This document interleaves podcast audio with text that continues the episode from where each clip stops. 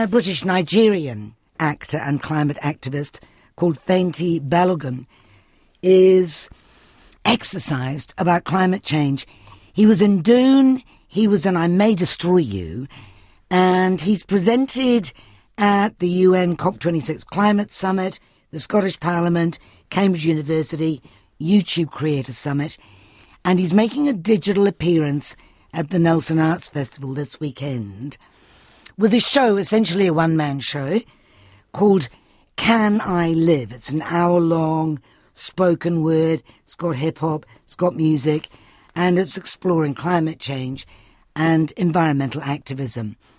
I caught up with him the other day and asked him if he needs to update the climate change information all the time.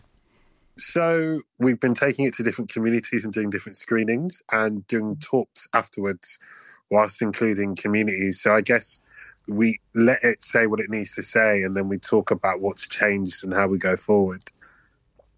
But you're not necessarily needing to update the scientific facts in it.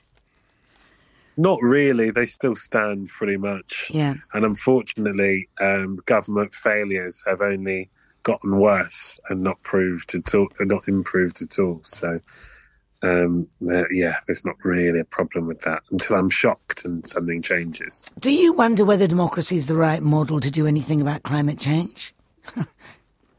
oh boy, ain't that the question? Mm. Um, yeah, wow, wow, big question. I, I think democracy in its essence is just like a mass choice, right?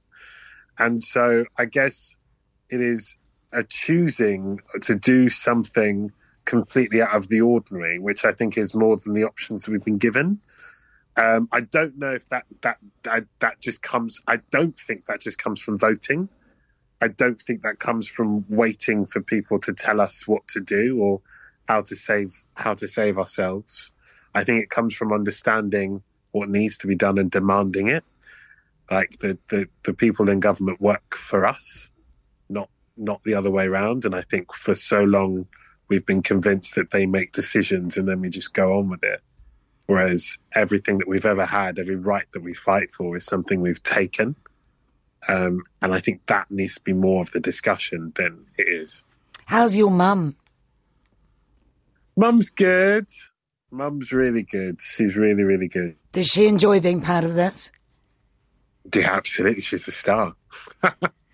for the people, um, for the people who who aren't aware of this, your mother, you name check her from the very beginning, and she has, mm-hmm. as you say, a starring role at the end. Um, mm. she was not wholehearted about you undertaking this, and she wasn't wholehearted about you being an actor. Actually, what did she say? How can you want to prostitute your feelings for money? yeah. Which is one way of putting it, right?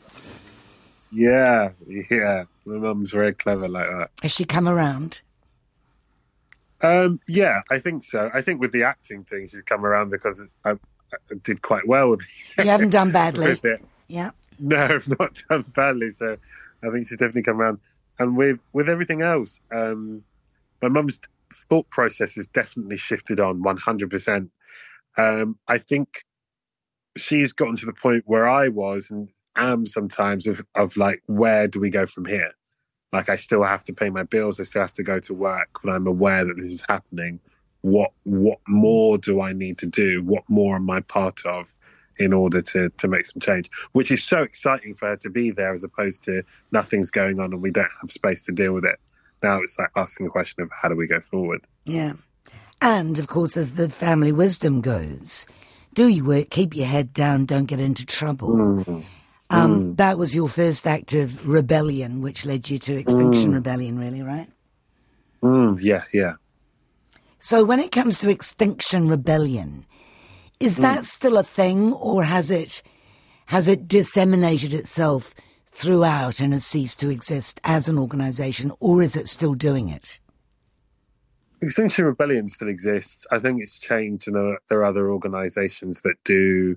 They're a little bit more in the forefront of the the um, the news, um, like Just Stop Oil or um, a couple of others. Mm. Um, so there, there are lots of groups that still exist, and I think it there was a real change when it came to COVID because there was such a build up of environmental activism uh, and its intersection with all the different types of activism. Then we were all at home, and then we kind of it was it was more difficult to get back from the momentum and other things that happened uh, during the movement.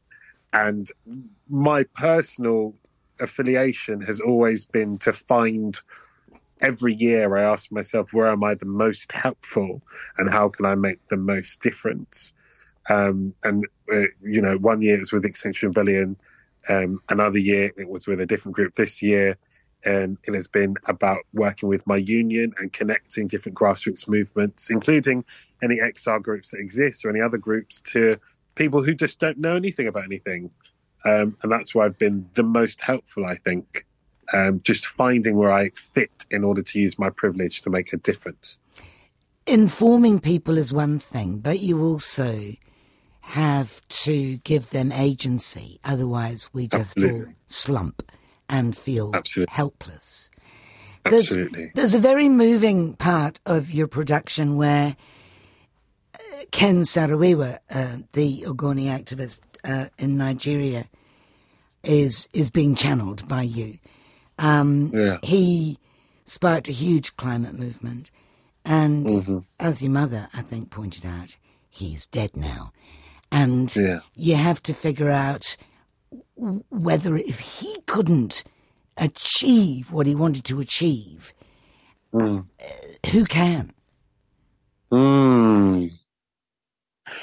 I was talking about um, moments that we view in history and how we mark them. So there are moments like the Ken Saro-Wiwa movement. There are moments where Shell left Nigeria. There are moments where the UK declares a climate emergency. There are moments where, you know, uh, there's less deforestation in Brazil than there has been for the last couple of years. There are these really positive things that pop up from quite derelict times, and they're never quite as um, world changing as as we want them to be. But one thing that I, I was saying to my friend the other day is these are tipping point moments. These are the moments that we get to to view, and I think they build up to other movements and moments. We don't get to see the little bits. We don't get to see the the changes that are happening that build up to that. And I and I also don't think that the fight has ended. I think that all of these things are part of a much bigger, a bigger shift, a bigger tipping point that we're building up to and and revolutions and changes in society are cyclical, and it's not so much necessarily about um, willing them to come on. They will happen. It's just how we react and how we're prepared. And I think having the information and knowing how a society can run could run, how you could be a part of that in terms of how we need to run more communally, how we need to think about circular economies, how we need to make mass changes. There will be a point where those decisions will need to be made and we have to fight for them. And so these tipping point moments that we see that are positive are changing our perspectives on how we view our future could be. People like the reason I picked Ken Saro-Wiwa wasn't just because of how inspiring he was and, and what he achieved, but also because of how ordinary parts of his life were, or those in the movement were. You know, this is a writer, this television writer and poet who then was part of the Ogoni Nine, the Ogoni Nine being other members of that community.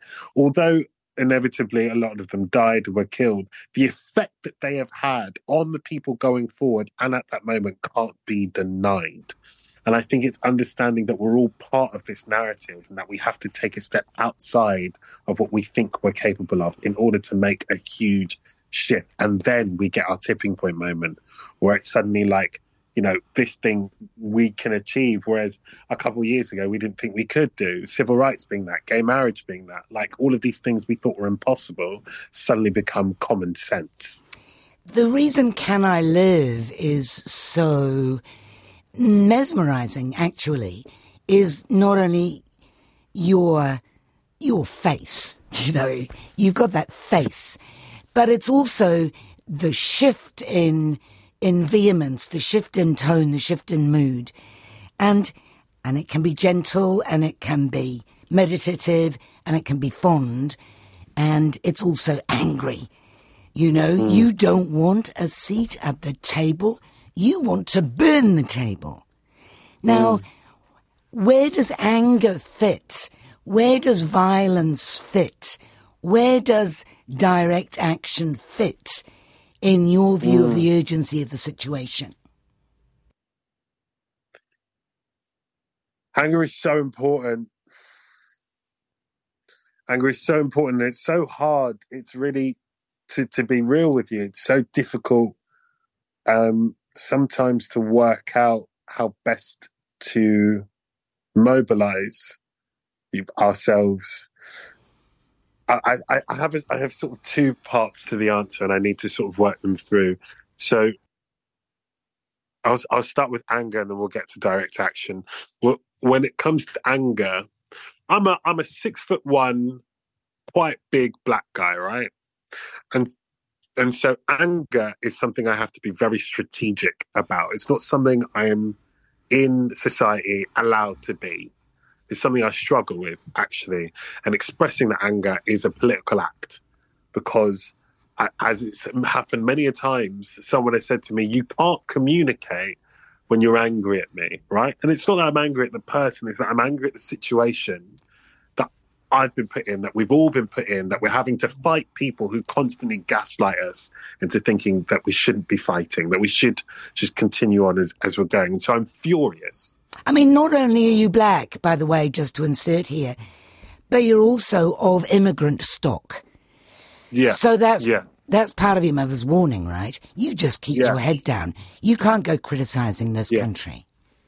Yeah, because otherwise they'll they'll take something away from us. Yeah, that's that's that's, that's always the fear that someone's going to, you know, take something away from. We say in the film, you know, you know, uh, you can't go to the forefront if you're worried about your immigration status or somebody in your family worried about it. Like, there's this this real stuff that we have to have to think about. So, I, I mean, my biggest point here is strategy, right? Strategy, strategy, strategy, strategy, and and this connects with the direct action is and and the tipping point point I made earlier is that like all of these things are strategic, and I think sometimes we do things individually that work, right? And things are started individually. I'm not taking away from that, but for the most part, everything that has an effect has been planned out has been led to, has been sort of designed to have that thing. And I think we forget that because we react. I, I speak for a lot of people I know myself. We react emotionally. We react very quickly emotionally. So if something's sad or bad, we need to get out that sad or bad to make ourselves feel better. And it's a longer process than that, right? And I think that it's just built pushing forward with that with that emotion, with that anger, with the with finding your group and planning how we're going to do that. And I think that's when direct action works. When it doesn't work is when it goes awry because they will take away from us anything if we give them reason. So we have to plan it out. We have to plan out to make sure that we are doing things as well and as effectively as they can be done. Um, and then when it comes to communicating with people, I have to take into effect that, yeah, I'm a six foot one black guy from Nigeria who lives in the UK and some people are just naturally going to have some kind of thing about me when I'm communicating. So I have to be strategic about how I talk to people, when I talk to people, what I'm talking to them about. And that's exhausting, but that's also part of the movement. And that's how I've been taking it and, and dealing with it personally. When you say they will take it away from us, who is they? It Okay, so I think a really good example is something Daniel Kaluuya said in this interview with LeBron James one time, and they, they were sitting in this barbershop, barbershop, and they were talking about the the World Cup, right? And they've got three three black British boys who are like very much the forefront uh, of the British team, and for the whole World Cup, the whole world, the whole of the UK, and it's like those are our boys, those are our boys. Like you got to do it, you got to do it. They miss penalties, and all of a sudden they're from somewhere else. Oh God, yes. All of a sudden they're from somewhere else. They don't deserve to be here. They need to be off the team. They need to go back for where they came hmm. from. And all of that acclaim, all of that we're British is taken away. It's different. And all of a sudden you are you are othered because you can be. The choice of being othered is not something you get to decide on. It's something someone else has a right to. And that's systemic racism just in working. Do you feel vulnerable a lot?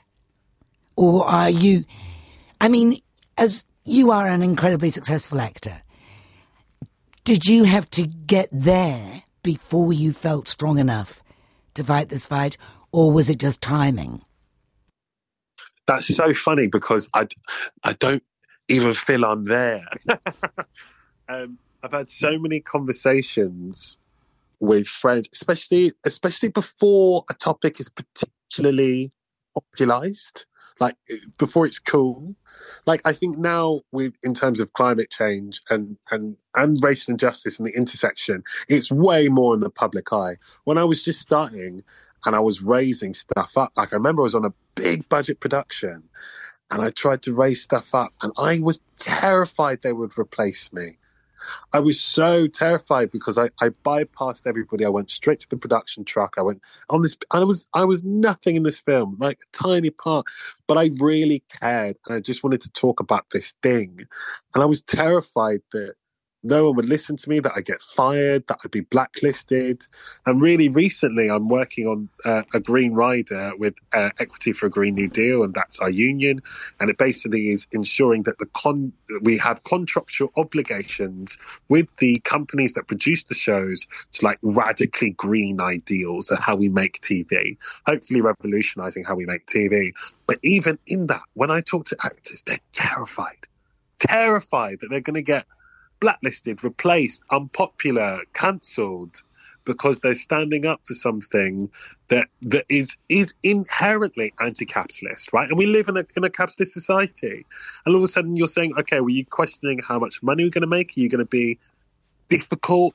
And so even now, when I talk to different actors about this, or I raise something, or I'm very public about how I feel about something, I'm still like a little bit scared, to be honest. Um, but also realizing that I have to because otherwise, what will we have left? You know, there's some very big names supporting that Green Rider. You know, Tom Burke and Ben Whishaw and Mark Rylance and yourself. Mm. Mm. What mm. what actually will it say? What difference will it make the Green Rider? I think the Green Rider will make a huge difference, and I think because the the in in its contractually stuff, it's it's really interesting because actually how it works is you change the nature of the relationship between the actor and production. And that's how the system basically has to change. Instead of it being like, here's a thing, you'll do it and won't complain. Instead, it becomes a conversation both ways. An actor says, I, I realize that there is a climate emergency. I realize that we cannot make work unless we adapt the way we make work. I realize also that actors at a certain stage in their career uh, will make demands upon, uh, uh, upon a production that will mean that you can't reach these certain things. You can't reach these aims. So here's what we're going to do. I'm going to say, I won't do X, Y, Z if you as a production don't do A, B, C right? And that is us in agreement with how we can make this production better. It's no longer about you do this and I do this. It's about how do we work together? Because the only way we can survive the, in this world through climate crisis is with community, is with working together. And this is a really practical resource.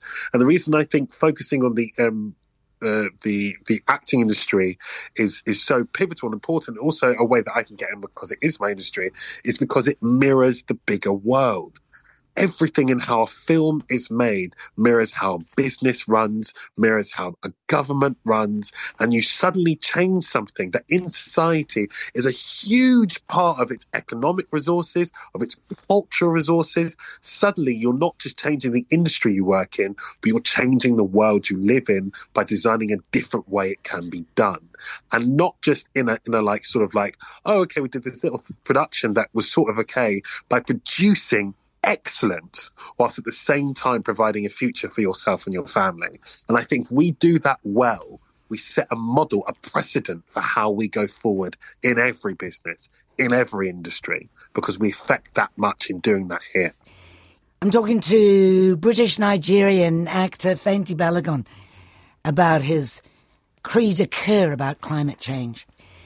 It's interesting, isn't it? Because I think in a lot of areas of life, climate change and concern about climate change is cordoned off.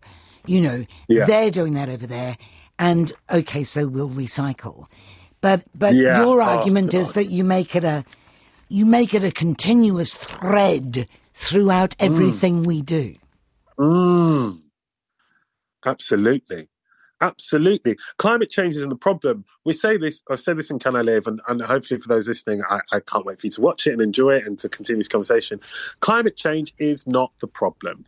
Climate change is a symptom of the problem. The reason it's a symptom of the problem is because even if we came up with a magical technology which suddenly cleared the air and made it safe, it would only function in certain communities for certain people because that is how our system is structured.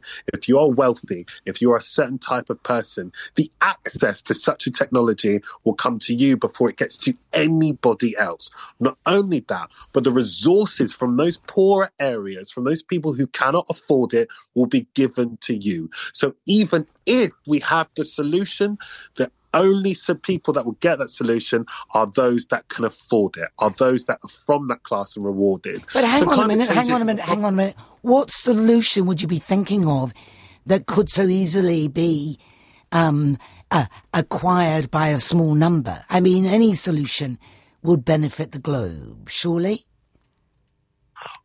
I think in this situation, I'm thinking of a of a hypothetical, but I mean, it, it, it, it it's proven on a daily basis. So something like um, in South Africa, where water was being taken to uh, uh, uh, more wealthy areas instead of it being with, or even what Nestle does. Which is constantly taking resources from poorer people and giving it to richer people. I understand. We have the Yeah. yeah, we um, yeah, You weren't talking about a solution to to the climate crisis. You were talking about works around it. You were talking about Absolutely. how to avoid dealing with it. Yeah, I think I think if the only way you could have a real solution to the climate crisis is to challenge the structural imba- uh, imbalances that create it. Now, well, there you go. You see, we always end up here, though, don't we? Capital, Mm. capitalism, capitalism has to go. Yeah, yeah, and there are there, there are other economic models that work, You see, we don't explore them. that's that's the mountain at the bottom of which people kind of slump down and start Yeah, feeling yeah. exhausted because Yeah. you know climate change is one thing and as you start out you know don't give me that plastic bag put the plantain in a brown paper bag or no plastic bag at all and then here we are um, dismantling capitalism i just it's a long way to go from there to there right Yeah. It's like the practical steps of how to get it. I'm reading a book at the minute called Earth for All, which I think is sort of brilliant. It gives really sort of practical steps for how to create change and the the the the, the um getting to where we are at the minute, which is, you know, in order for us to make huge swathes of change in a short time, it has to be structural, it has to be through legislation, it has to be on mass. And I think one thing that is is sort of beautiful that I think we cannot forget as people who then go, oh God, capitalism has to change. It's sort of my earlier point is that we've changed so much already. We've achieved so much by asking and demanding for it. Like, and I think we really take that for granted for how much and how much progress we've made as people, which just goes to show that if we know what to demand, we can get it.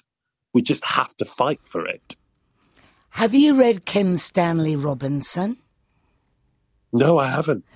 Well, his latest book is called Ministry for the Future. And I think you'd like it. I spoke to him a couple of weeks ago, and he's he's quite an optimist. Um, but he's dealing with all these things, and he's got ways to do it. You know, he knows how to do it. He's a science fiction writer, um, but rooted in the world, and he's quite concerned about the climate crisis. Just recommending that for I'm you. writing it down as we speak. Kim Stanley Robinson, Ministry for the Future. All right, so how do you combine? And I understand that the Green Rider will make it a lot easier for you to feel uh, a synthesis between your two lives as an actor and a climate activist. How much Yeah. time do you give to being an activist? Mm. In, in my life in general. Yeah. Oh, I mean, you know, hard to- I've got a movie coming up, and I want you to be in it, but it, you know, it'll screw up your representation at some major climate conference. What do you do? Oh, okay. Well, that that's just about assessing where am I the most helpful and what's the best strategic thing to do. Um, I, I, think about strategy all the time. If I'm going into a building, I've done the research on the people in the building and who I want to talk to and how I'm going to get there. So if it's about doing the thing about doing movies and films is that I love doing it. I love creating character, but I also have such an opportunity to meet other people. So it's not as if I'm I'm leaving um, I'm leaving the activism behind to go do a film is that I'm working on a film. I'm meeting people within the film industry who might be interested in the rider, who might be interested in the green things that we're doing, who might want to invest in different places. These investors might I always link to to grassroots movements, which is how the Green Riders started in the first place. Was Can I Live being shown at NBC Universal, me reading a bunch of producers, introducing those producers to my union. Like every move is strategic, and being being part of a film is, is will only be part of that strategy. I get to meet more people. I'm exposed to more people. Like we go on the press tour. It, I think it all factors in um, because it, it, it's a little bit death if we separate them, separate these different parts of our lives sometimes, and actually they really work together quite well. What was the epiphany for you? Uh, in what sense? Climate change. Oh, what was the epiphany? Um, the, the honest truth is that I love. This sounds so hippie. I love the planet, but I also love all the promises that I was given as a kid, basically. Um, through television, through media, through what my parents said, through what every politician told me, is they basically told me that I was going to have everything my parents didn't have and more. I was going to get the same world. I was going to get the same the opportunities. I was going to get a big old house and a garden and be able to have a massive family and go all these trips and explore the world and that the natural world would just keep growing and being beautiful and everything would be the same but more. And I bought it and I loved it and I wanted it and I craved it and I love being in nature and I love all of those promises. And then I was told that they were lies. And the grief of having that version of my future ripped away from me is is sort of unbelievably painful because I pictured it. I pictured my life and how it could look and should look. And now I know what the future looks like without it being changed. I know the course we're on without us changing it. And that was a massive wake up call that for me is like, okay, right, well, where do we go now? Because I want that. I want to be able to have those things. So, how do I provide that for myself and my family and everyone that I know who deserves that as well? And I think that really changed for me. You got kids? I don't have kids now. I wondered whether that might have given you the jolt. Most people get the jolt when they had kids because it makes them realize that they've got an investment in the future that they didn't have before. Yeah. Yeah. Um, I wish you well. Uh, everybody's looking Thank forward you. to seeing the show. And what are you working on at the moment um, in terms of your actorly pursuits? I don't know if I'm allowed to talk about Oh, it. sure you are. um, well, it was announced. It was announced, I think. Um, so we we are. Oh, don't cancel me. Um, I'm working on uh, an adaptation of a book called Gentleman in Moscow um, uh, for Paramount and Showtime, um, and that will be out as soon as the strikes finish, because then we can uh, finish filming it. A gentleman Um, in but that's what Moscow. Being about what? Yeah, yeah. Um, it's it's a really cool book. If you've if if anyone has heard Is it nothing? Is it It's something to do with Kim Philby? No. No. What is no. it? It is. Uh, it's set in the 1920s Russia. Um, uh, a man, a gentleman, uh, played by Ewan McGregor, is um, is uh, it's during the Russian Revolution, and he is about to be sent off to be e- executed, and instead he is um, sentenced to live out the rest of his life in a hotel. Uh, in- oh no! What a And, terrible fate. um, And what role do you have? you basically get to to watch this man's life in in this hotel, and I get to play his best friend, and you watch us grow into. In, you, I don't want to ruin it, but you, a lot, a lot, a lot happens. That's what I'll say. Looking forward to it. Do you have to go to Moscow to film it? I take it not. No, we filmed it in Manchester. Very good. That's the thing about Manchester. Uh, very good to talk to you. Thank you, Fehinti. Thank you so much for having me. It's a dream. And that was Fehinti Balogun, who is appearing at the Nelson Festival in the coming week. And we have the festival program on our webpage.